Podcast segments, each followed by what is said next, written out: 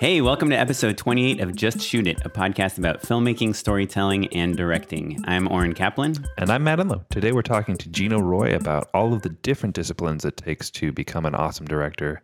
He's got a great background in fine arts and music, and we talk about how he mixes those things all together to uh, approach directing from a totally different way than all of our other guests. So I think it's a really great episode. If you're curious about ways in which you can let your other interests inform your directing. Yeah, totally. But before we get into that, Matt, I would really like to know what you've been working on lately. Yeah, it's kind of been a while since we've done a catch up. Basically, I've wrapped up all of my materials for the show that I had optioned late last year. The Lionsgate so- show. The Lionsgate show. Yeah, that's Cool. right.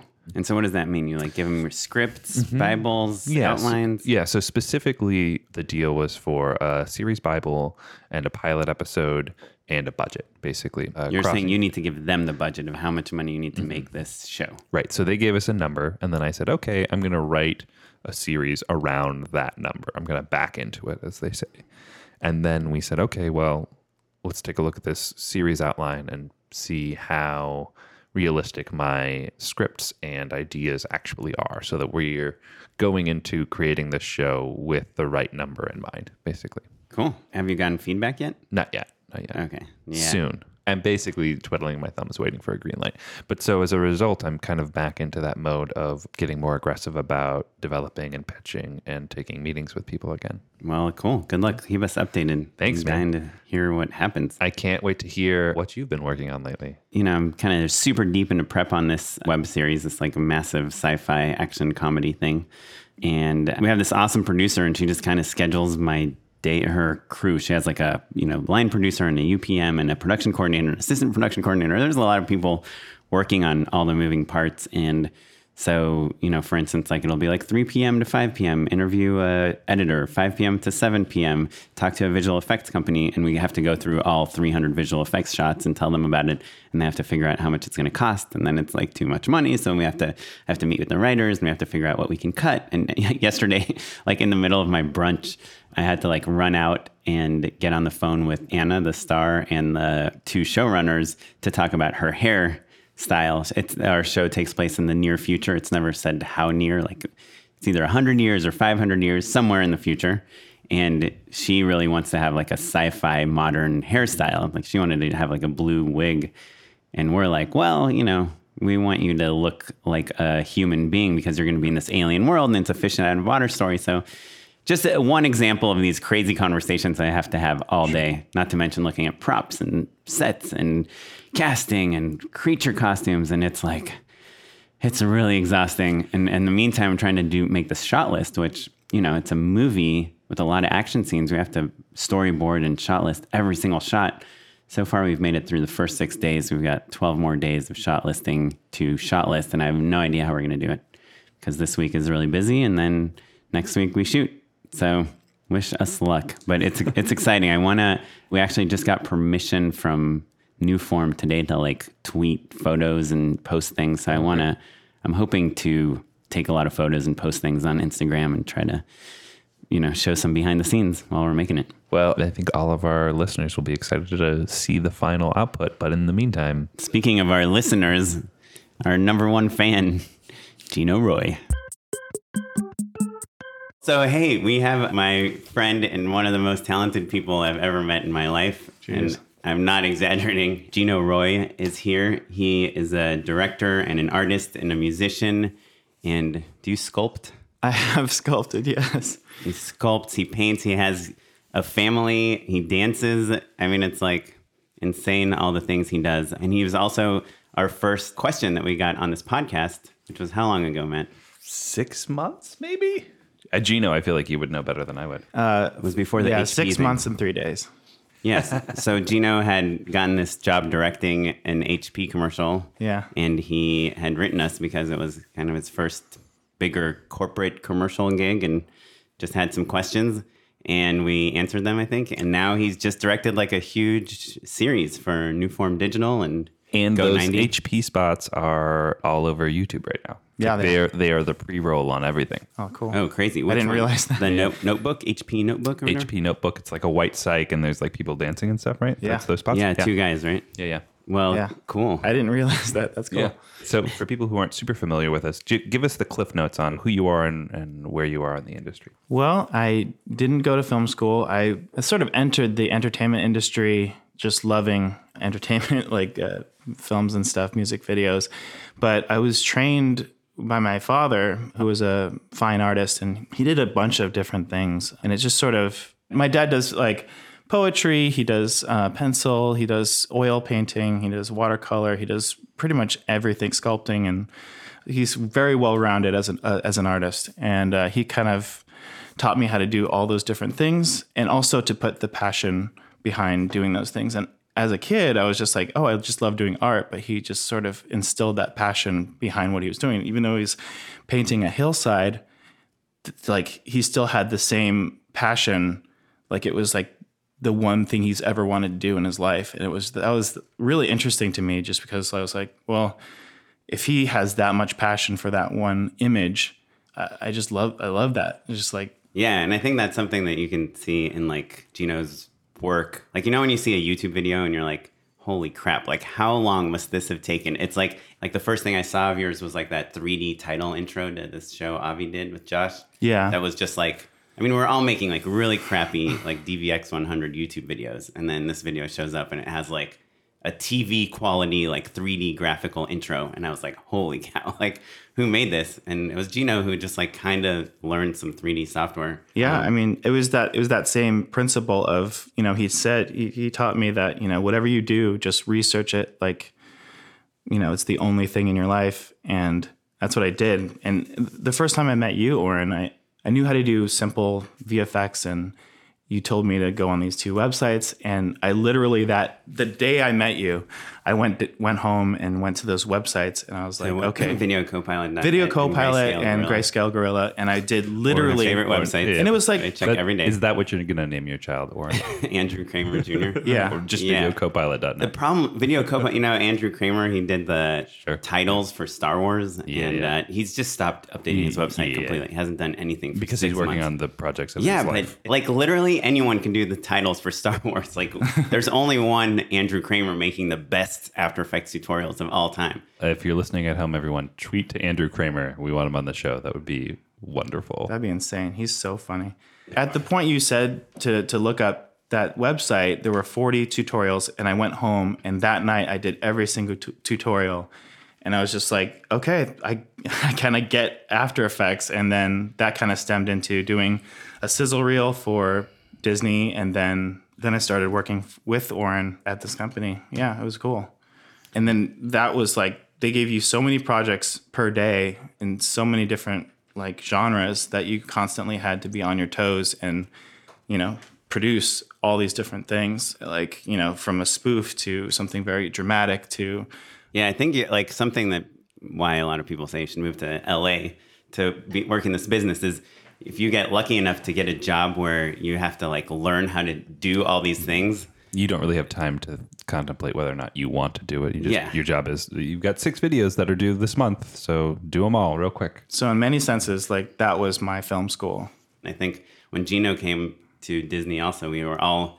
It was com- it wasn't competitive at all, but we were all like getting geeking out so much about like all these cool things that we were editing and making and trying to make each other laugh and be amazed that it's like it was like a really good environment to kind of learn to get better at visuals, which I think is something we were talking before we started recording the podcast that I think Gino is really unique is that you know you come from a fine art background. Most of the people we talk to come from like an editing background or, a film school background, yeah, or Yeah, writing. Pretty standard, like single Yeah. discipline or yeah, kind of coming from the story into the how do you visualize the story, and you you have like such a visual background and a and a sonic background. I don't know. Yeah, Like, well, he's also I- a I did- really good yeah. musician. I came I was brought up a musician first and I just sort of in my periphery there was this artistic, you know, visual thing. So I started playing a bunch of instruments, uh, saxophone and all these different instruments and ended up with French horn through high school and singing and doing musical theater and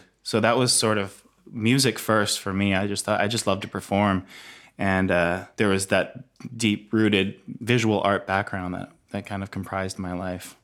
I think the idea, this theme of, of multiple d- disciplines informing your art, I think is a thing that sometimes gets washed away, especially in more traditional film schools. I think that they think that, you know, producing and cinematography and screenwriting, that's enough. And that's a, a, a lot to work with for sure. But, uh, you know, I think that, that I talk about on the podcast sometimes is when I was first starting out, I was an intern at the Directors Bureau which was Roman Coppola's music video production company, where like I remember Roman literally had music videos that he was doing all the time. He just finished a movie, but at the same time, like I would be pulling like research material for Roman on like a magic trick that he was developing, you know? right. So it was a really amazing environment to be around because it just reminded you that everything cross contaminates, you know, Right. and that you don't know in what ways your disciplines in, you know, fine arts or something are going to cross over. Yeah, that life inspires your art, hopefully, in a way that is new Yeah. or original. By the way, I, we're throwing aside like all his other accomplishments. He edited a Sundance feature film with J.K. Simmons and uh, Adam Scott. Yeah. and Brittany Snow. Which, Yeah. which movie is that? The Vicious Kind. The Vicious Oh, Kind. yeah, I yeah I grew up with this guy Lee Krieger, who was an amazing director, and uh, he sort of you know guided my my upbringing, learning how to make films, and uh, we learned the hard way at every point, and it was great. It was it was a wonderful experience. So Lee was directing these movies that Gino was editing, and they're going to Sundance and get, you know, I think he just did Age of Adaline. Obviously, he was like kind of on his way up. And I was working with Gino at the time, and Lee had some other movies. He was going to have Orlando Bloom in it or some other big stars. And Gino chose to stay at Disney making kind of fun, funny comedy visual videos instead of going with Lee to edit these like big studio films. And I I, I, was always like, Gino, what are you doing? But in hindsight, it like makes so much sense. Well, I, it seems more of a decision. It was more of a scheduling thing because I was I was supposed to be doing the movie earlier and it just never aligned with my schedule. And I was just like, I really want to stay with with Oren and these guys that are just literally the best group of people that I've ever worked with. And I was just so taken with like their passion for for doing things that were, you know, for 12 to 14 year old kids, but their work ethic was so amazing and their skill set was just like tremendous that I was just like, this is like the group of people that I just want to be with. So it was not a no brainer to stay. And I learned tons of stuff. I mean, at that point, I was just starting to do music for Disney for those parodies that we were doing. And I was like, I think we needed a spoof, and they're like, "Oh, we need something to sound like a Mac commercial." And I was like, oh, "I could, I could probably figure that out." And like, "What? You do music too?" I'm like, "Sure, I could figure something out." And then we, you know, that led to like 40 spoof songs, and you know, Yeah, I mean it's crazy. Gino would make like you know be like, oh, we need a Taylor Swift song, and he would just make the music like overnight, and it would sound like literally as good as a Taylor, like way better than anything you can get from a music library. Yeah, and so the, like working with actors uh, coming in and just kind of producing that music was a, a big thing for me. Like directing them in a musical capacity helped me talk to them and and kind of judge where they were comfortable performing musically and and a lot of a lot of them really knew how to sing and had musical backgrounds, which was really cool. I feel like that was my first like directing thing, just being a musical director and a producer of music for for Disney. When you're recording music, you know parodies and stuff. Usually the director wants to be in the room because you want to, you know, it's still a performance, a comedic performance, even if you're singing. But if you knew if Gino was doing it, like you you didn't even have to go because he he like had a better sense of how the music will be funny and hit the beats and sound good than most directors. So so you're doing that stuff, and now how did you transition? You know, I, I know now you work with Sawhorse with Nick and Blake, who we had on the podcast last time. Yeah, and just to, to remind people, I think Gino, I think was the person they were referring to when they said, "Oh, like we, you know." I, think- don't know if they name checked you or I not. did listen to this show, so they did mention me. They did admit you. Okay, great, perfect. But but you're an example of the type of person where they were like, "Oh, his work is sick. Let's bring him in." You became staff and just kind of slowly put in the hours to work your way up, and then finally. You'd crushed it on the post side for so many times that they were like, "Oh, you're ready for a directing gig," and you made it clear that you wanted to do that. Yeah, I Right. think I make it abundantly clear to anyone that I'm working for that I'm going to go above and beyond. Like that I only have one switch and that's like full passion all the time, which is like which is Mm. It takes not amazing easy, it's not easy to well, I mean like yeah, you should have seen yes, no, I'm kidding. No, it's it's it's really weird and I'll probably get into this later how I like how I am on set for like when I directed last week. But yeah, I'm very very very passionate and I really want to make people I love the feeling of being like overwhelmed emotionally and I mean eventually I would love to do that in a in a capacity for animated features. My whole life thinking about film, I wanted to go to Pixar and I still say that to this day and I really do. But that kind of emotional overwhelming feeling that I get with pretty much every single uh, movie is what I want to uh, conjure in people because it just I love that feeling. Well, you're really good at it. I mean, he, amongst the millions of other things that Gino did, he first of all he directed like a multi-million dollar stop motion animation film for Disney. Co-directed, right? I don't know if Blank. multi-million dollar. If it's over one, I think it's multi-million dollars. okay, I mean, the salaries of the staff alone must have been over a million dollars, right? uh, that that that may be very true. But he also makes these like everyday videos where it's like summaries of the week, summaries of the year, and they're always like, if you know Gino and you watch it, you're like can't not like get teary eyed when you're watching it. So you're very effective at doing that. Yeah, and I think kind of another lesson. Sorry, I'm talking about you so much. No, it's one of my hobbies. Um, is That's why that- you started a podcast. that you can take from Gino is like, you know, even if he's just editing or just doing the music or just doing a graphical design or designing a logo or something for a project, he like always, you can always tell that he cares about the whole thing. It's not like just his part. And you know, I'm sure Matt, you can speak to this, but sometimes you work with a DP and all they care about is what it looks like, or a production designer. All they care about is like what they can put on their website at the after the shoot. The actors just care about their performance, but when you find someone that cares about every single part, I that's mean, like that, that's what a director is, right? yeah, Yeah. exactly. It's like, yeah, actually, you know, I think my artwork will look better if her makeup, you know, is in this color. Like you're starting to collaborate and make things that are, you know, the sum is is greater than the whole and all that stuff, which is kind of I think what Gino like always exemplified, and that's why it just seemed natural for people to ask him to direct. Well, uh, yeah, I do tend to go a little bit above and beyond, and I I do that just because it it makes the project seem bigger, and you know, it just means more to me. So I don't know. As soon as I can put my full passion behind something, I know that I'm doing something worthwhile. So I did storyboard today just in case I needed to, like if we were to film something. So I I make little cheat sheets. Sure. If you want to check that out, I made little cheat sheets for uh, when I directed Fine Tuned, which is the, the the series that I did, and I would you know it was it was down to like I had a shot list that I created, which is a bunch of words, and then they had like a schedule, and I can't really like look at a bunch of words and lines. I've I made a habit into storyboarding everything I do, and it and it's sort of a hindrance, and it's also like very beneficial for me because one it takes like three hours to get ready for like like an episode of fine tuned like i left set went home drew for three hours and then like fell asleep just kind of passed out in my chair and then woke up at 3 a.m and then got ready for the next day. And it was totally overwhelming and totally exhausting but it was like i felt confident that if i have these pictures and the words underneath it that i would just like scratch them off and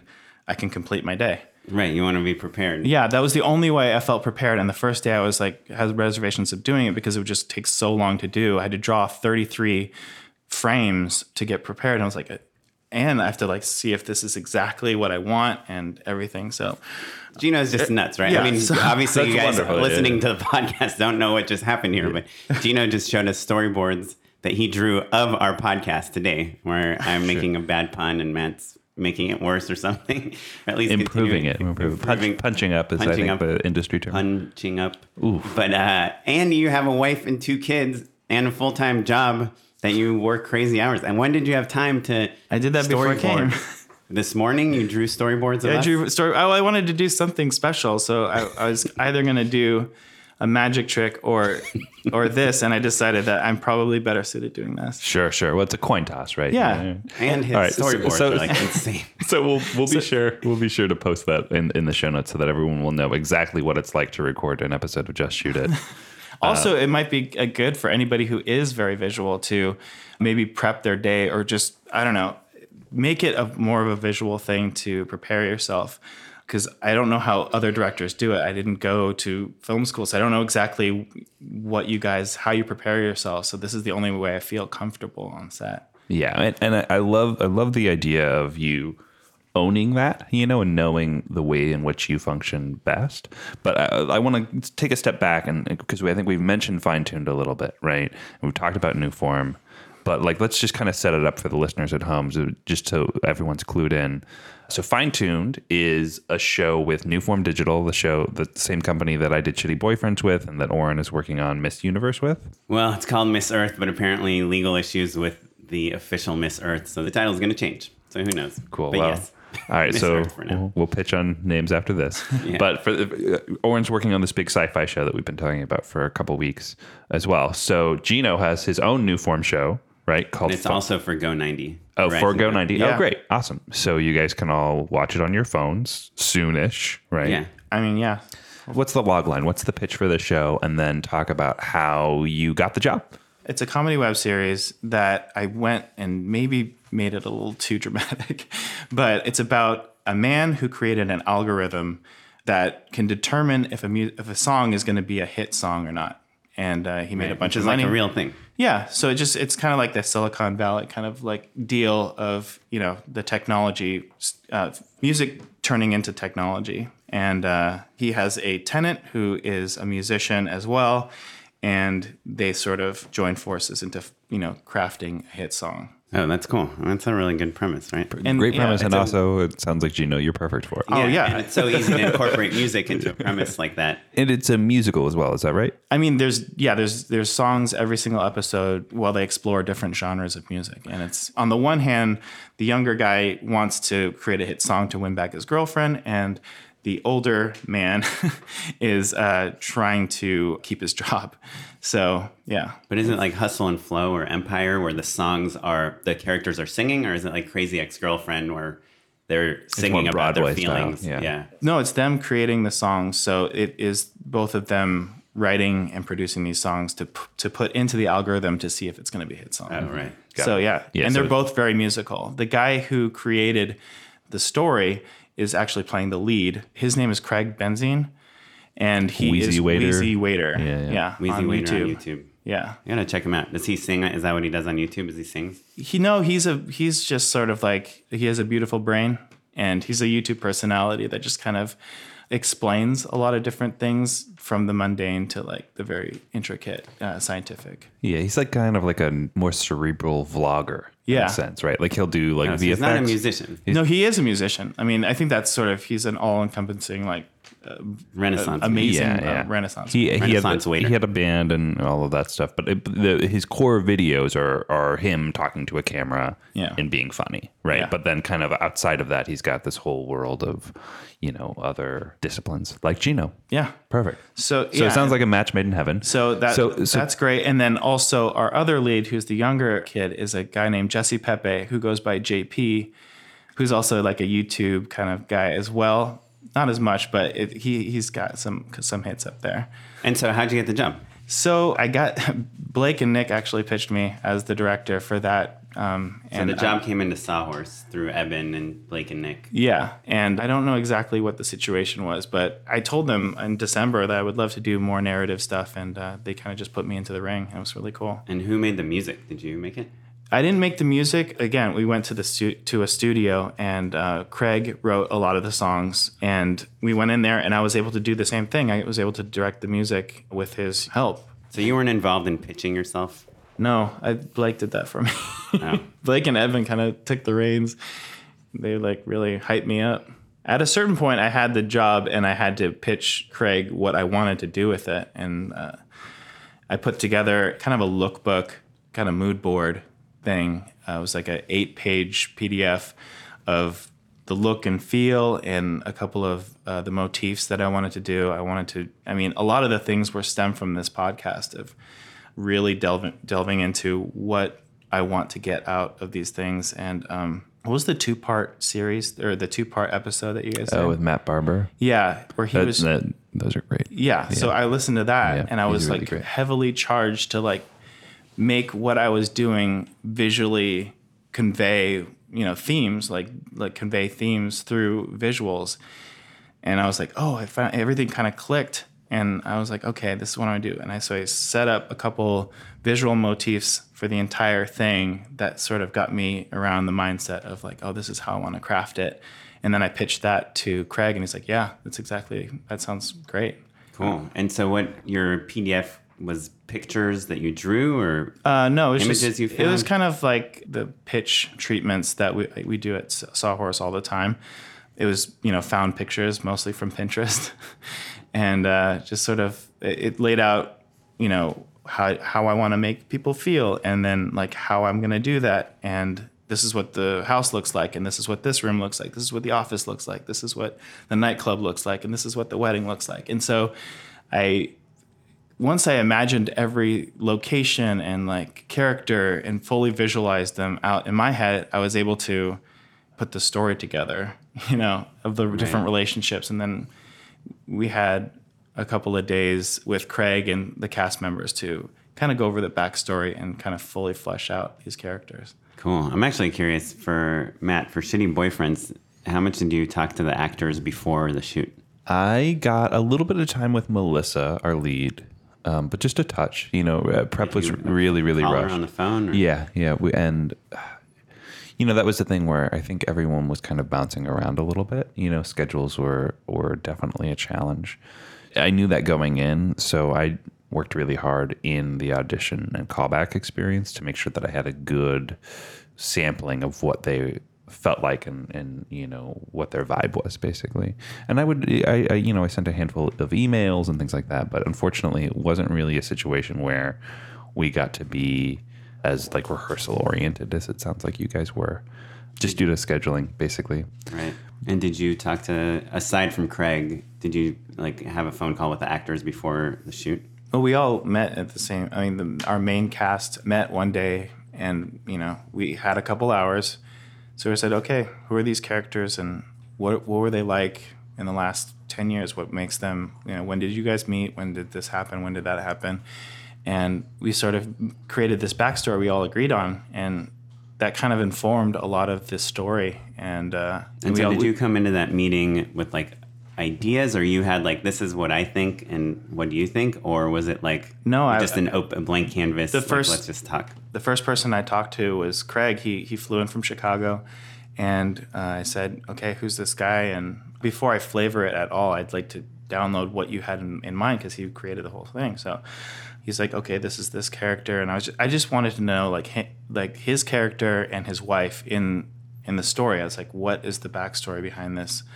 And then slowly, more and more cast members came in, and I was like, okay, so how does this character fit into the story, and what's their backstory, and what? How do you guys, you know, we kind of built it more and more as more people came, and you know, there's ultimately four people, and we all kind of like vibed and like, okay, now we all, we all know where we're coming from, and it seems weird to do for a web series comedy to to have a big you know basis that we really don't need to know but i feel it was great to just to get people's mind around who these characters are and to, to know that we're taking it seriously Right. and uncovering a lot of the layers that might like punch up a lot of the humor Yeah, I mean, to me, it's like you were saying about prep, how you like you literally storyboarded this podcast before you came here, because to me, it like all comes from fear. Like you don't want to be on set and they're just doing something that feels so off to you, but you can't like articulate why, and then you just kind of go with it or try to adjust them a little bit. Like to me, on set, it's like you can adjust the performance like five to ten percent. You can't take. You know, you Yeah. can't take like a It's hard to really unlikable character something. and make them Yeah. super likable all of a sudden. It you know, especially when the actor's like off book and like has prepared things in a certain way.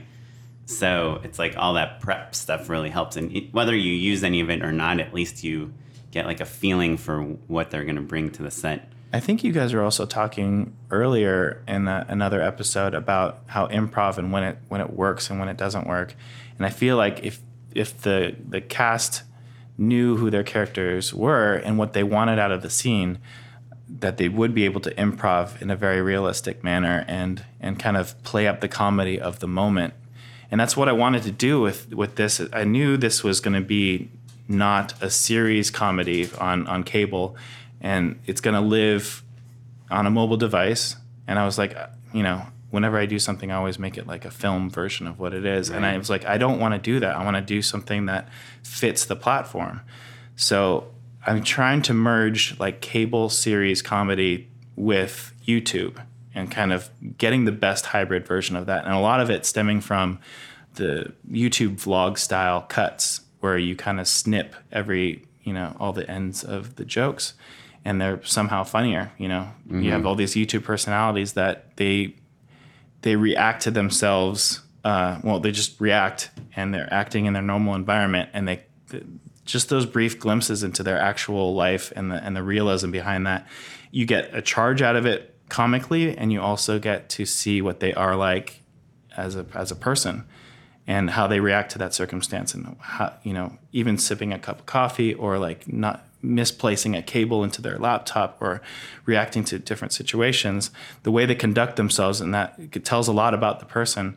And uh, i felt if if i came at it at a realistic place for with these characters when they do improv or they do right before every scene i would i would want them to improv in their in their character. So we'll we'll do the script but just lead into that that moment. And hopefully we can snip these little brief moments of realism and uh, kind of let it come alive a little bit Yeah, you have to obviously have actors that are good at that. Yeah. some actors like their improv is just bad, and you I, we've all seen a Judd Apatow movie or two where you're like, they could have probably cut out that part that's like clearly improv. But I think but there's yeah, a there's all there's a tone of improv in like film now. It's you you Mm-hmm. know when they're off book. You know when Uh, well, that that's when it's bad, right? that, I mean that's when it's bad, but it also gets the audience in a mood where like they're ready for that kind of humor. You know, it's just like oh, it's it's a comfortable feeling. They're gonna make me laugh, and this is something that wasn't scripted.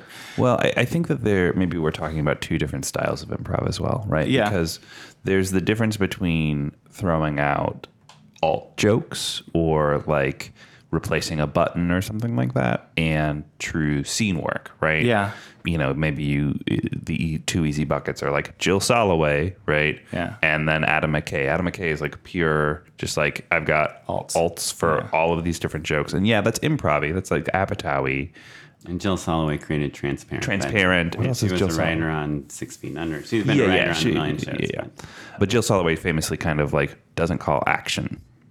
You know, like you just kind of improvise for a little bit and they're rolling and you don't know when the scene starts or when it ends. So yeah, that's what, I did in this one. That's Right. that's basically what I did because I they were I gave them a moment to just get in character, and then I would just say whenever you're ready, and also gave them a cue. I was like, okay, when you want to start the scene, either say your line or adjust your tie or like do do something that so other people know that you want to get into the scene. So that was great, and I only did it when you know I, I try it every now and again, and when they really were in the zone, I would just let them explore more and more. But yeah, sometimes it, it was just sort of like a beautiful moment every once in a while. Just like, oh yeah, keep keep keep, keep doing that. I'm, I'm so fascinated by this because I feel like this is the best example of that I've heard of like really the practicality of like how do you get people to start the scene when you want them to and things like that. Yeah, I've Did it pay off? Oh. I'm curious. I mean, I'm just start like I know that I got a lot of great moments before the script, and I know how I would cut it, and I know that it would be amazing. I just don't know in line with the story around it if it's gonna feel weird because I, I haven't really seen that done a lot. So when it all comes together, I think we'll you know I'll make the decision. You, you can either cut it or just leave it in, and I think I think it will be the key in making like a cinematic experience more digestible and shareable. Hmm. Yeah. Two things about that, real quick. Is one is obviously that's why it makes such a huge difference when you get to edit the stuff you direct because you know in your brain that it works, but you also know that as an editor, it's going to take some work to make it work. Mm-hmm. And so, an editor that's got to edit three episodes and it's not you, they're anything that's not easy to make work. They're not. That's not going to be their tendency. First, they're going to try to make everything work as easily as possible. So. And That's why it's nice when you're doing kind of interesting stuff like that to edit your own things, or at least be very involved in like the first cuts. Yeah, I I sort of put myself in a little bit of a predicament in that we had a script that was written, and then just going to our locations, it just they didn't match up, and there's some dialogue that was, you know, still hanging in the air of like well, would this character actually do that? And like, would would this does this make sense? And does this make sense to the story? So there was a mutation of the script to fit what we, you know, Right, we the had. reality of yeah, yeah the reality of our situation and like the locations and everything. So I gave that to the to, to an editor who wasn't on set and like only had the script to go by. And I just like oh, I didn't have the coverage that normally you would have because we had a, a, a short amount of time to shoot it. And I also was you know being very artistic and maybe even a tad bit pretentious with my shots and and that was you know there's a lot of question marks in the air and then even at the very end I was like hey because I re- I really trust this guy Ben Caro, and I mm-hmm. was like, hey, I really I, I love your work. I just want you to have at it. Just just go and swing for the fences. Whatever you do, just I know I just trust you. And that, then I saw like what he did, and there was a lot of outside forces as well because like he was around a lot of people. I wasn't there. Oh, and he was starting. Ooh, sorry, when you say outside forces, do you mean producers? There was you- pro- there was producers Like the- network everyone like- ev- no well everyone in the office when he was cutting. I kind of abandoned him in a certain regard, you know, information wise because I just wasn't there. I was on set. And I was just like, I trust you. Just have at it. and did did he have script notes and things like that? He had script notes. He had everything but like a direction, and Mm-hmm. that was a big mistake on my part. But also, I don't know. It was kind of beautiful too, in the, in the same sense because he did a lot of things very differently and like completely contrasting every sense that I would have to make to put things together, and a lot of those things got me thinking, and it ultimately will and you know influence because I didn't want just like my vision and like I wanted it to be more collaborative, but you know I think setting a tone and starting a direction would probably be a better a better start. do you feel like other people understand what the show is going to look and feel like based off of your vision? Or do you think they're going to be surprised? Or like how how in the know is everyone else on this whole thing? I'm a little nervous. Well, you had, I mean, you have the lookbook, right? I do That's have the, kinda- I did yeah. have the lookbook. I don't know how circulated that got, and I think the people from Newform and Above Average, when they were on set, they could kind of get a feel of what it was going to look like and how it was going to feel. And granted, those were two days that were like completely unlike the rest, but I don't think there was no like like red flags or anything. I Mm-hmm. didn't feel like everyone sort of like was trusting each other, and I'm not trying to do something that's like crazy sure, outlandish. Of course, you're not a saboteur. no, I mean, I think I think everyone's gonna really enjoy it, and um, I mean, obviously, tweaks could be making it made in any different direction to make this whatever it needs to be, and I'll always fight for what I believe in. But yeah, I don't think that. Yeah, I think they kind of. I think the lookbook went a long way. Yeah, with the series, I mean, kind of what you're saying is like you, you look at like Boardwalk Empire. The pilot was done by Martin Scorsese, eh, or um, right House of Cards, David Fincher. Like it sounds like Ben started editing while you're still shooting. Oh, yeah, Um, definitely. Like- but in a perfect in- world, you would get to be super involved in the pilot episode edit to set the tone and the editing style and the look and the pacing and the rhythm and the comedy. And then everyone agrees on this is what the show is now. Yeah, and we started. Now let's go make the rest of we it. started shooting episode four and five, and so he got the dailies from that and just started going. You know, just AEing and assembling. Right, and, you weren't even shooting in order. yeah, and I was and I was completely overwhelmed because of you know Right, you're filming all storyboarding, and I had Right. three, two hours of sleep every night, and just it was kind of crazy. And I was just like, I get overly. I mean, always passionate, but I get overly like trusting with everyone and just like it's gonna be beautiful you know and just like do Yeah. whatever you do the opposite of i me. love you Yeah. so yeah so that was uh, i think uh, i don't know I, I, it seemed more freeing or like giving them freedom but at a certain point it's you know not time efficient Well, and I always say that the assembly cut is the hardest. You know, That's like true. it's like the worst version of your thing, and especially if it's something where they're rushed and they don't totally know. Maybe they're hedging a little bit, leaving some fat in there so that Mm-hmm. Yeah. you can together cut out all of the things that you don't like. That just goes for uh, maybe a depressing first cut. There's so many different philosophies Yeah. on editing first cuts. A lot Yeah. of editors will be like, I just wanted to use every angle Yeah. So yeah, obviously we're not going to use like these Yeah. five cuts. But now you know what we have. Yeah, It- it- it And reminds to me, you. I'm like, Yeah. I directed it. I know Yeah, what we sure, have. Yeah. Let's just make it good. But I, Matt I think Farmer, I'm, I'm I'm the actual opposite. I just like I want this one shot and that's it. Like I don't want to get other coverage. This is right? the shot. I mean, that's like a confident what a confident director does. Yeah. that's why I never knew. So uh, sorry, because Or a it, dumb one. it sounds like you've done like a decent number of oneers Yeah. on the shoot, and A I- oneer again, just reminding people is uh, basically playing out a whole scene in like a one shot. without options to speed things up or slow things down Yeah. or cut to a reaction or things like that. It's kind of like jumping without a net. Yeah. And I did it a lot on Shitty Boyfriends. I think you kind of have to when you're just dealing with the budget and schedule that these shows are on, right? And it's a great way to do something artistic and stylized and interesting.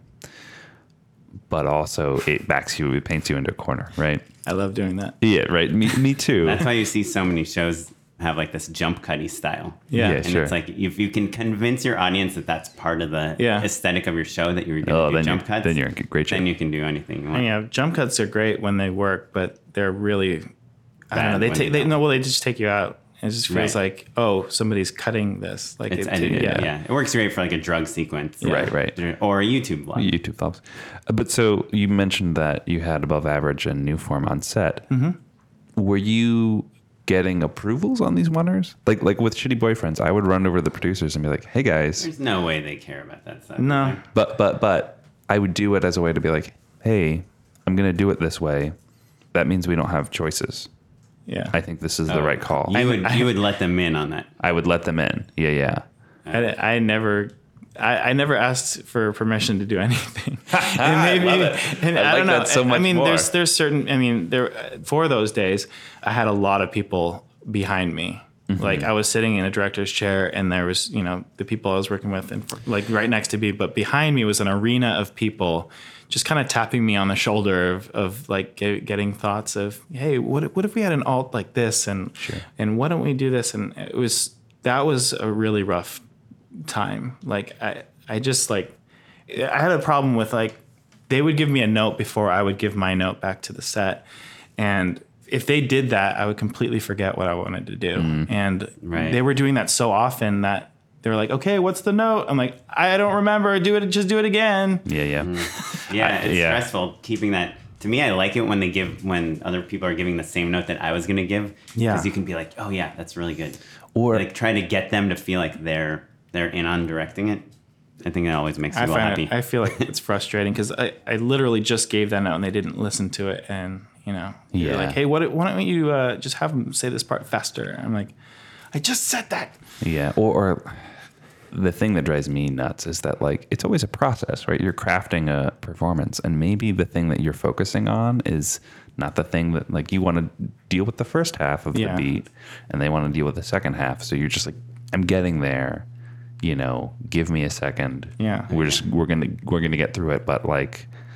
I think part of that is just making sure that you have the rapport with your producers Yeah. and with your cast that like you're going to do it your way first and then if they still have notes you are going to double check I, with I them found I did that the hard way yeah yeah I learned that the hard way Yeah. because I was just getting so frustrated and you could see it on my face and I was just like what you know I was just getting like a little abrasive and at a certain point I was kind of like That's had to- totally normal. I had, Yeah, I totally had to normal, like I had to like subdue my emotions. I was like, okay, everyone wants to help me. I know this; they're not in, coming from a, the wrong A bad side place, Of, yeah, yeah. bad place. And so I was just had to like apologize to some people. And, hey, hey, I just wanted to say that you know I I I do get very confused and like lost on set if I if I don't say my note right away. And I'm sorry if I came across as like angry, but I don't know. I just I felt really frustrated, and I, I didn't really.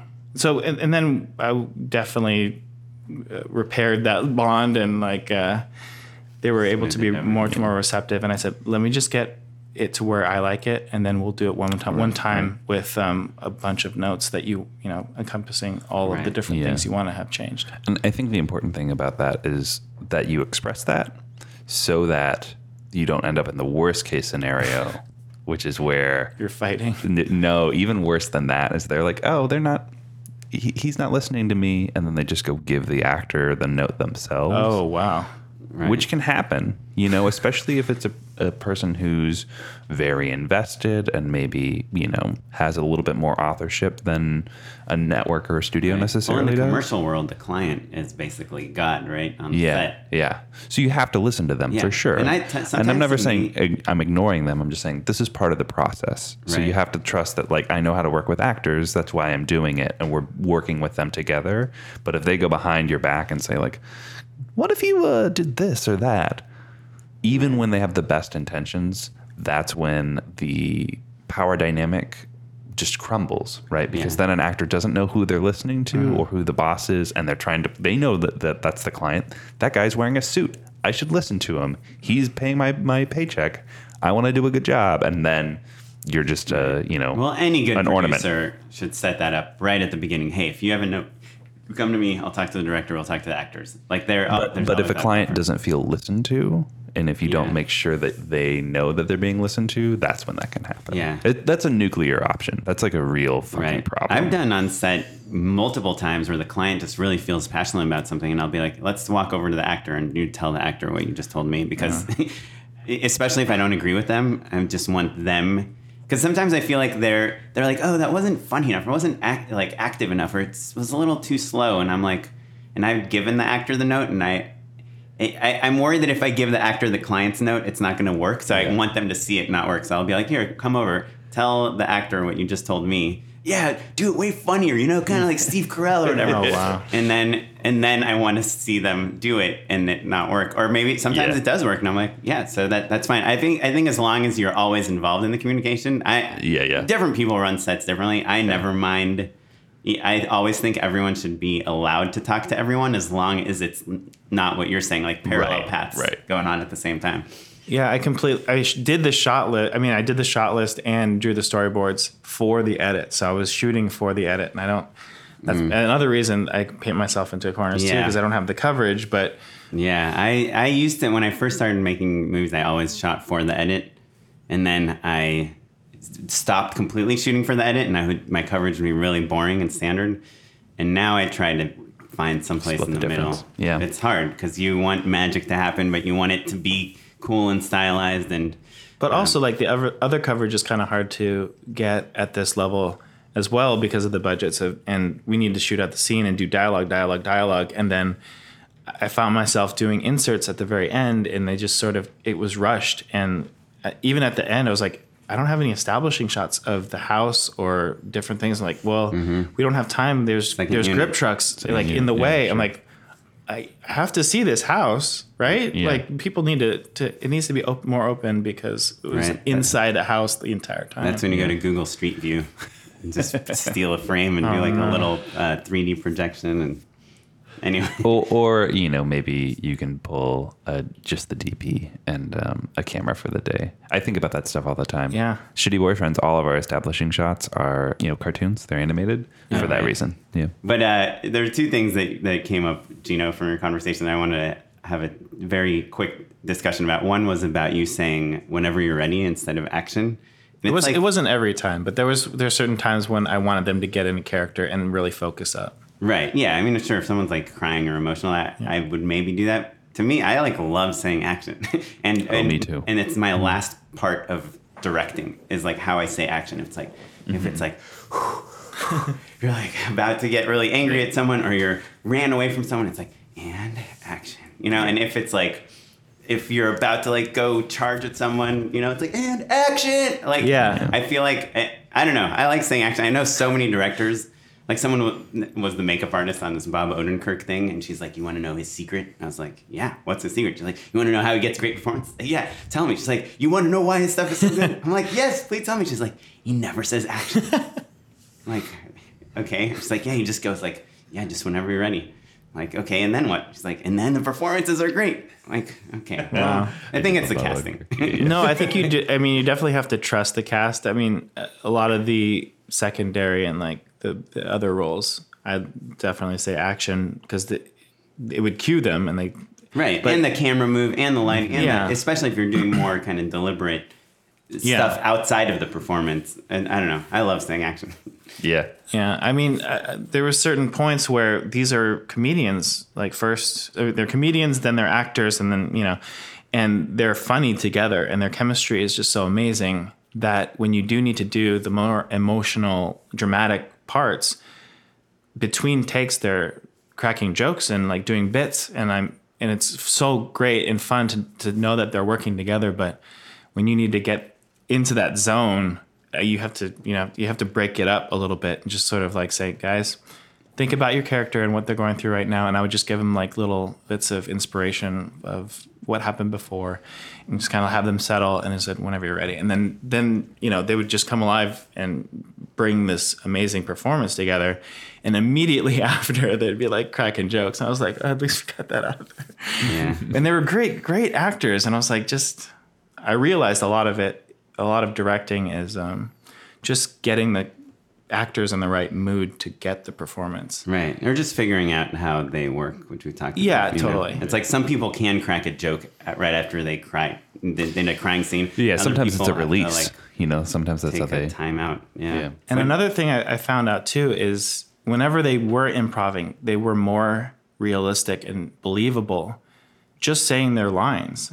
And every once in a while, I would have this thing that I'd say that would loosen them up. And it was just like, can, we keep the juices flowing on this one? Uh, or the first time I said it, it was like, wow, you really got the juices flowing with that one. And then every subsequent one, I would say another joke about juices flowing and or squeezing fruit, and it just it, it got more and more out of control. But it loosened them up, and I was okay. Okay, uh, why don't we uh, hold the pulp, but put the lid of the juice into the pantry, and like that would just like get them a little bit more in you know comfortable saying their lines and like remember like Right. feeling confident saying their lines. Like cutting the like serious edge of like, mm-hmm. don't mess this up. Yeah. Yeah, it sounds like maybe these are two different versions of the same idea of just setting the tone, right? Whether you're doing it by saying action, you know, or by cracking a joke in between setups.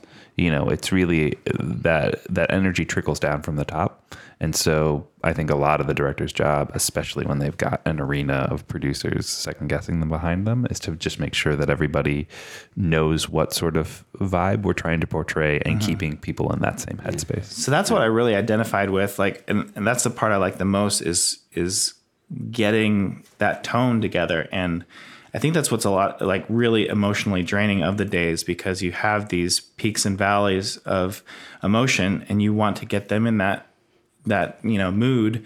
So you get in that mood yourself, and you kind of convey that. Mm-hmm. And then even when I'm watching the monitors, a lot of people like I, I overly am engrossed in watching the monitors and as soon as i feel the way i want to feel with the shot then i can move on. But you can see my face like i need to be in that frame of that that mm-hmm. feeling in my body. And i was like then okay we can move on now.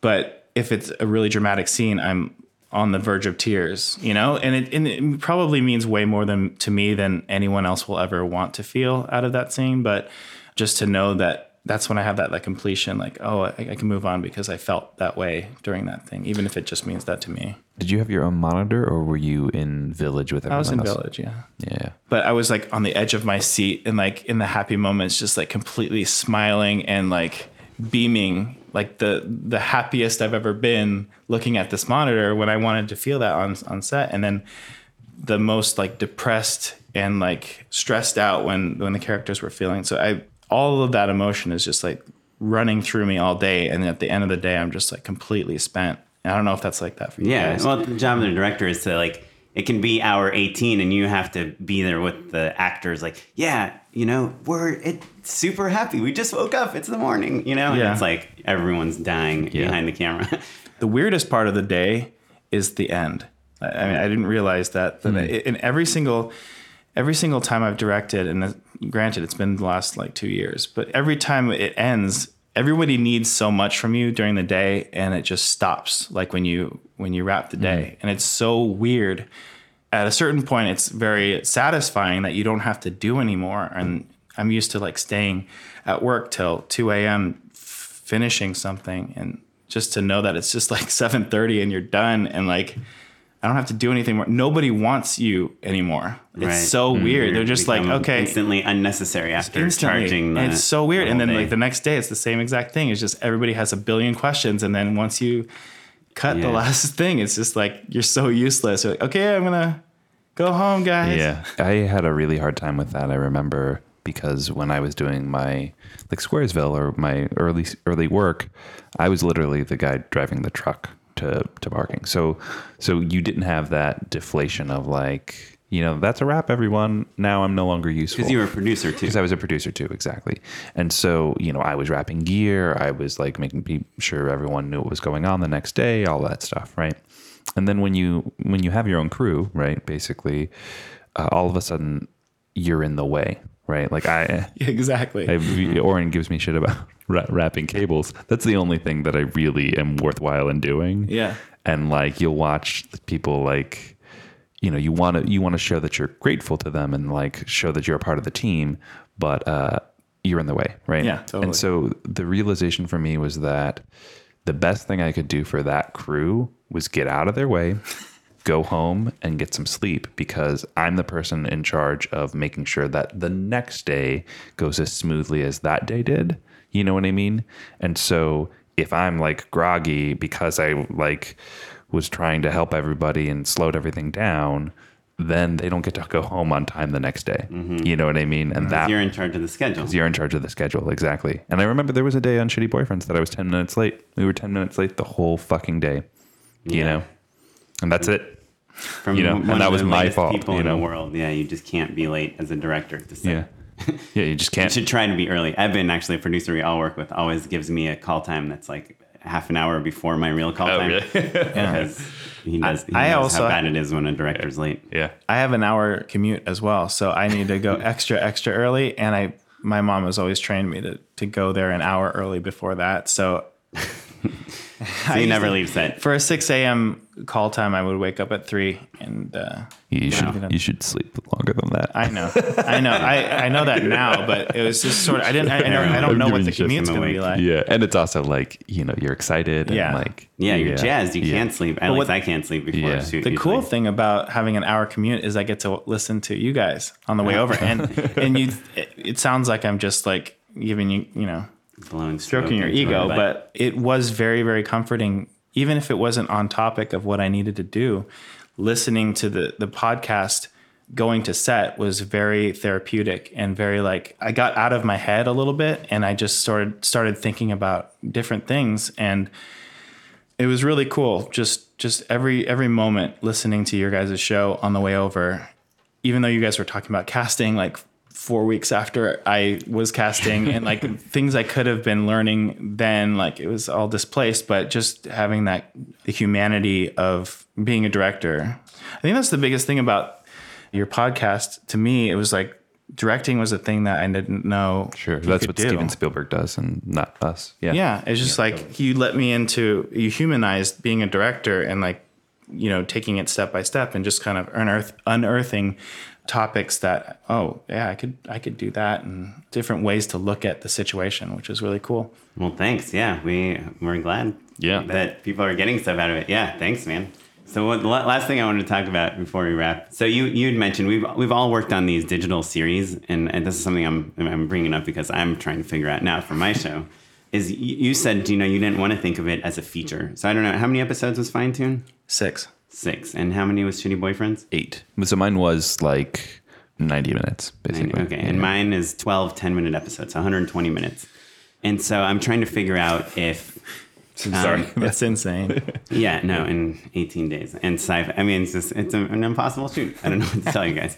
Um, but I'm trying to figure out if the character from episode one to episode 12 needs to have, like, if I'm, if I should hit the feature, you know, save the cat beats. If That's what I you know, did, The yeah. last night of the soul, like around episode nine, you know, which it refers to like when the character's lowest point, like have a midpoint where the character thinks she's doing so great and you know gets attacked by the bad guys you know something probably around episode three where she finally accepts her fate in this new world like do i want to hit these goalposts and do i want to see the character change or do i want to do a show more like um you know like in uh, law and order or i'm trying to think Something of a drama yeah that's Yeah. episodic that the characters learn things Sure. in every episode and they change a Lisa little and bit. Bart are 12 and 9 forever. Yeah. Yeah. Married I always think of married with children. Like Al Bundy doesn't learn any like there's this episode when his Dodge was gonna pass hundred thousand miles or something and no Dodge in history had ever passed that. And so they were gonna give him a million dollars if he could show it to them. And the whole episode was like, holy shit, he's like at ninety nine thousand nine hundred ninety nine miles. Like they're gonna see this go reset to zero. The nines are gonna roll over, and he's gonna get a million dollars. It's gonna change the whole show. And of course, he has like the car, like he puts it up on blocks so nobody, no, Sure. nothing can happen. And then like Kelly or Bud or someone like accidentally leans on it. It like rolls just like a few feet, and it resets to zero. By the time the Guinness Book of World Records guy comes or whatever, they're like, oh no, it's, we can't verify it anymore. Waka waka. And it's like every episode is like, uh, you know, Simpsons, a great example. But So I, I think the answer is both, really, right? You you because you have to assume that people are gonna. Everyone, I'm rolling my eyes, but everyone's gonna binge watch it, right? Right. That's a thing, right? That's Yeah. a, the, that's the modern way that people consume media, which means you should structure it as a movie. which means you should structure it as a movie, but also each episode does have to stand on its own. You know, so maybe that's something as simple as like ending with a cliffhanger or something like that. But I, I don't think you can do straight up save the cat Campbellian story because that that would mean that a lot of those middle episodes don't really have a beginning, a middle, and an end. Right. And that's the thing that you still you still have to. It still has to be a satisfying little bite. Well, so how this comes back to my specific question, which I think you kind of answered, is does my main character need to start out really flawed and have overcome that flaw by the final episode of the season? Yes. I don't know. I think it's different for all. I, I would hope so. You know, it, it all depends on your story. I don't exactly know what your story is, but I always take the that route with everything I do. Even when I did the stop motion thing for Disney, it was supposed to be 12 episodes and we made it into a short film. So every, you know, 2 or 3 minutes there was a cliffhanger and it kind of kept you, you know, going. Right. So I'm kind of used to that kind of structure. But what like, was the, flaw of the main character in the beginning? uh, of blank? Yeah. uh, he didn't have an identity, and throughout the whole thing, he kind of created his identity. and then how does he overcome that? Well, I mean, there's a there's a lot of flaws in in the the, the story uh, itself, but so he he's born blank without any paint on him, and uh, every He's everyone else. Disney figures. Sure, yeah, sure. he's a figurine that wasn't painted. A and- Vinylmation yeah, figurine, right? Vinylmation figurine, and everyone else was painted. And there was two figurines that were born without paint, and they found each other and sort of created their own path.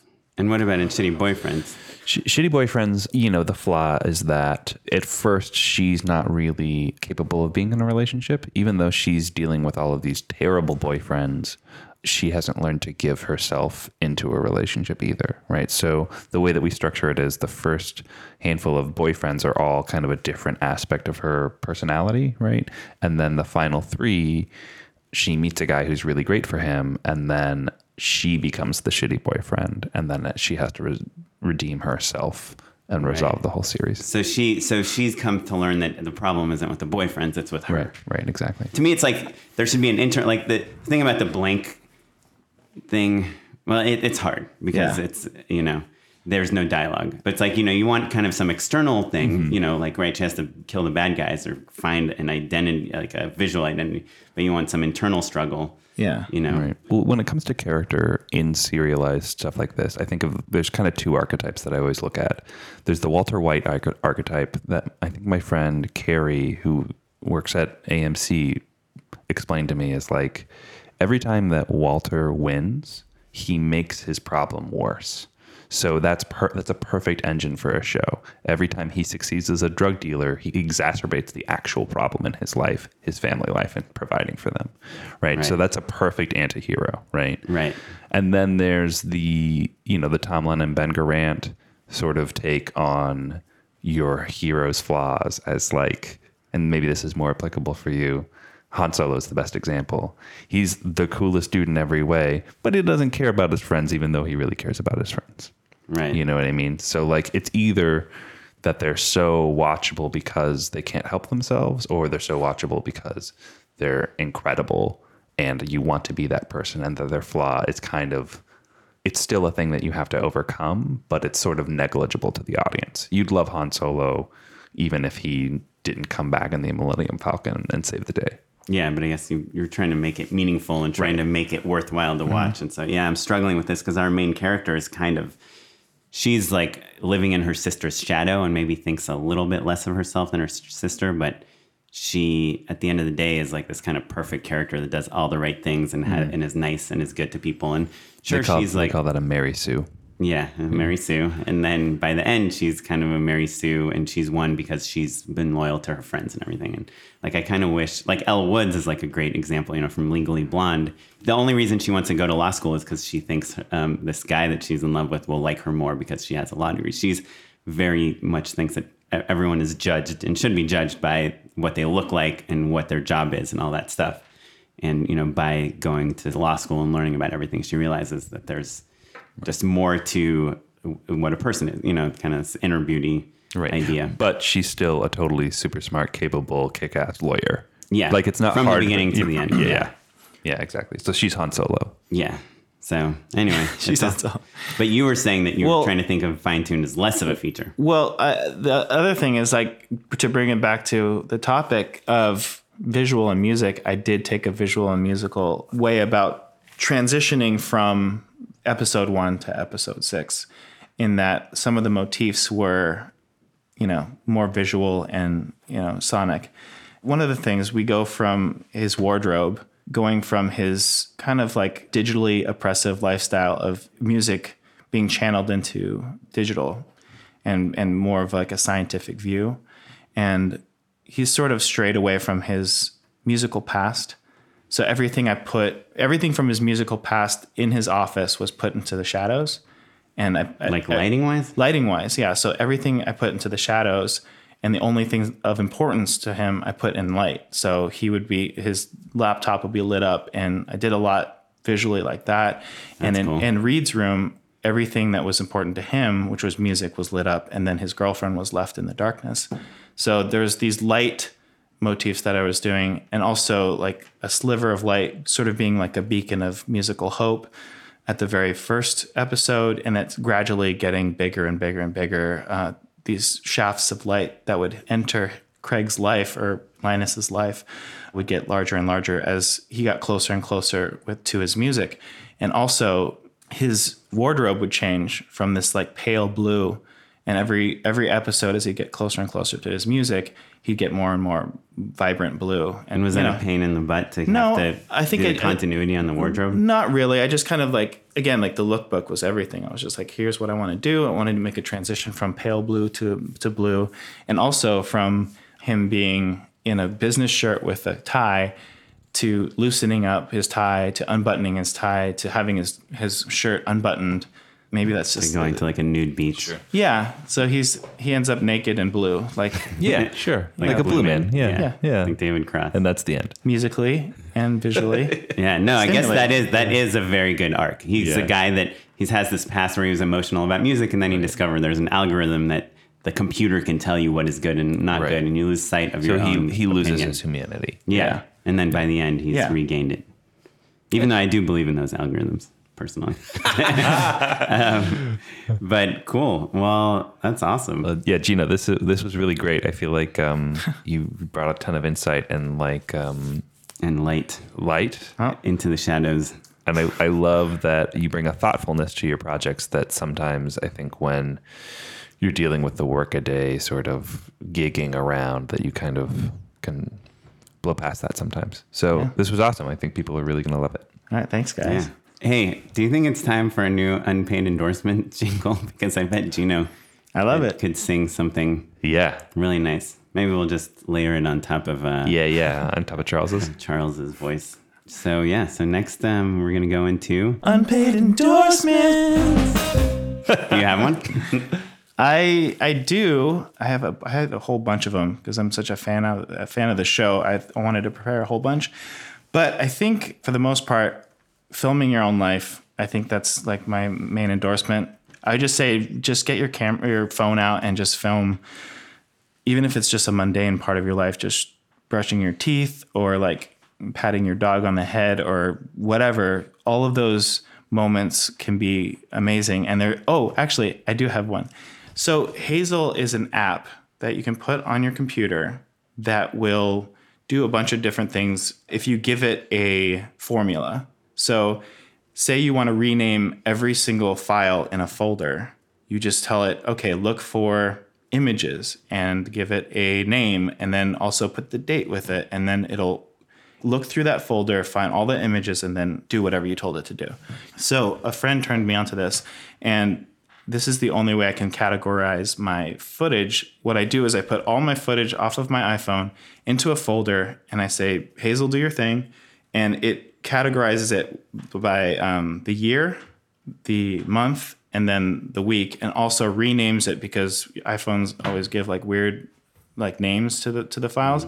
I'll say like I want it to be named the date, the time, and then the original file name. So at the end of the year, I can say like, oh, what was that one thing that I did in October? So I look through October and then, you know, I can find all my stuff. And then also for my weekly videos, I can find those really easily. And your weekly videos are just what you did that week. What I want to remember? Because I have a horrible memory. So anything I really want to remember, I put those in there. Cool. That sounds great. Can we share one of your weekly videos on? You can. I would. I would. Uh, you can share one of my year videos because those are those are pretty fun. 2016 is going to be really good, I hear. No, that's the that's the great thing. If you when I look back on where I started a year ago, especially with directing, it's really interesting to see like where you started out the year, not knowing what happened that year, and then seeing it all evolve in front of you. And then once you have one of those videos, it's great. But when you start stacking them up together, it's really phenomenal and like this like glimpse into your life, so you don't like forget where you where you came from. Well, two pretty weak recommend uh, endorsements I'm going to give right now. One is Creativity Inc. It's this book by Ed Catmull, who is one of the founders of Pixar, and uh, why I'm a huge fan is because he's also an engineer. He like came up with the Catmull Clark algorithm to draw either circles or some yeah, sort of he's kind of the father of modern 3D modeling, right? yeah, computer graphics and all this stuff. And he's also like has a really good eye for creativity. And he kind of talks about the whole secret at Pixar is that ideas can come from anyone. There isn't like a chain of command that must be followed. There is, you know, obviously like some sort of hierarchy when like salaries and all that stuff. But in terms of creativity, there's no limits. Like, you know, someone's assistant can pitch ideas to the director and, and the book starts out really good. It gets a little boring later, and he just kind of keeps repeating that idea a little bit. But that idea is worth the read. And then the other thing is Pixar's 22 Rules of Storytelling is just something that I'm sure everyone has seen it before, but it's definitely worth revisiting. It's one of the, whenever you're working on a script or even like a movie or directing or anything, it's just worth reviewing those rules because they're really good. I mean, they're you can break them, but they're they're really helpful to figure out how Pixar makes such emotional, moving stories in such simple ways. So my unpaid endorsement is one Oren's been teasing me about for a long time. But when I moved from working at my day job to directing full time, I realized that I didn't have a good way to blow off steam the way I used to. It used to be that I would go home from work and I would write, or I would uh, edit or market the show or whatever. I had I had side things that I was working on. But when those side things became my whole life, I found that I was super boring and like just pent up, you know, like I didn't have anything else that I could do. So I just decided I'm going to start playing pinball, right? Which is a thing that I've always loved and was super handy because it's, you know, you didn't have to schedule it with people, blah, blah, blah. But um, I think more importantly for everyone else, think about developing a hobby. You know, Gino sitting right here, you know, you're reminded of how important it is to have outside interests and how those will influence your filmmaking career and your creativity. So nurture those, find other things, whether it's pinball or something uh, more useful. But also don't beat yourself up over the idea that, you know, it's not directly related to your creativity in some way. Like we're not monks, you know, like it's not all comic books and painting and animation and you know cameras all the time. That's okay. Pinball's cool. Agreed. So you have a specific one that you like? Uh, I have a handful. I have a hierarchy of my favorite machines for sure. But part of the fun is that like pinball is hard to find. Yeah. Right. You know, so there's a bit of like the fun of chasing it down. That's what made it a perfect hobby for me. But I'm sure each listener will have their own thing. I like that your hobby is something that you have to leave the house to do, and you're around Yes. other people and breathe Yeah. fresh air until you get Yes. into the bar. Yeah, yeah. um, But yeah, well, cool. Well, thanks, guys. Thanks, Gino, for being our guest. Thanks for having me. Thanks for enriching our lives with your artwork. And can you tell us how we can see some of it? I think if you go to sawhorsela.com, there's Do a you, couple do you not have a website? I don't have a website yet. I still and Bro, I, get that I don't website. have a- I don't have a reel. I don't Vimeo Hey page? man, I'm just starting out. Yeah, for the last 10 years. Gino.com. No, it's weird. I'm, I'm I'm a product of this podcast, so I'm just sort started getting ready now and building my reel. So I have like three things. But if you look up Gino Roy, Roy on Vimeo, G Yeah. I N O R O Y. That's all my like personal stuff. But yeah, if you're a stalker, you can watch And what about, uh, are you on Twitter or anything? Gino Roy on Twitter at Gino Roy, I guess. Perfect. Well, uh, you can follow me at Mr. Matt Enlow. And me at Smitey Smitey Pyleg. And the podcast at Just Shoot It Pod. You can check out show notes and uh, Gino's awesome storyboards at justshootitpodcast.com. Give us a phone call. We haven't talked about the, the voicemail in a while. Gino, did you leave a voicemail? Yeah, he did. You did. So yeah, you were the first voicemail. So exciting. Give us a call at 6262 shoot one. one. Yes. And also, uh, if you can rate us on iTunes and leave something, a comment there, good or bad, we would love you forever. And feel free to ask us any other questions. We will answer them on the show. This episode was edited by Eric Crepeau. Thank you so much, Eric. And music was by Steve Combs. Take it away, Steve. Matt, you got one? I had and I lost it. Um, I weren't you gonna? Uh, I think Oren was gonna do an endorsement of like YouTube or iTunes, like some something or Play-Doh, something. I was? I don't, I don't know. I think he's bagging on your just- endorsements. Oh, oh, like, oh. Sipping really- coffee rather than Yeah. slurping coffee. Well, how, Really how do you feel about uh, breathing air? Is that cool? I have a really bad endorsement that uh, there's almost no way that anyone listening to this podcast doesn't know about already.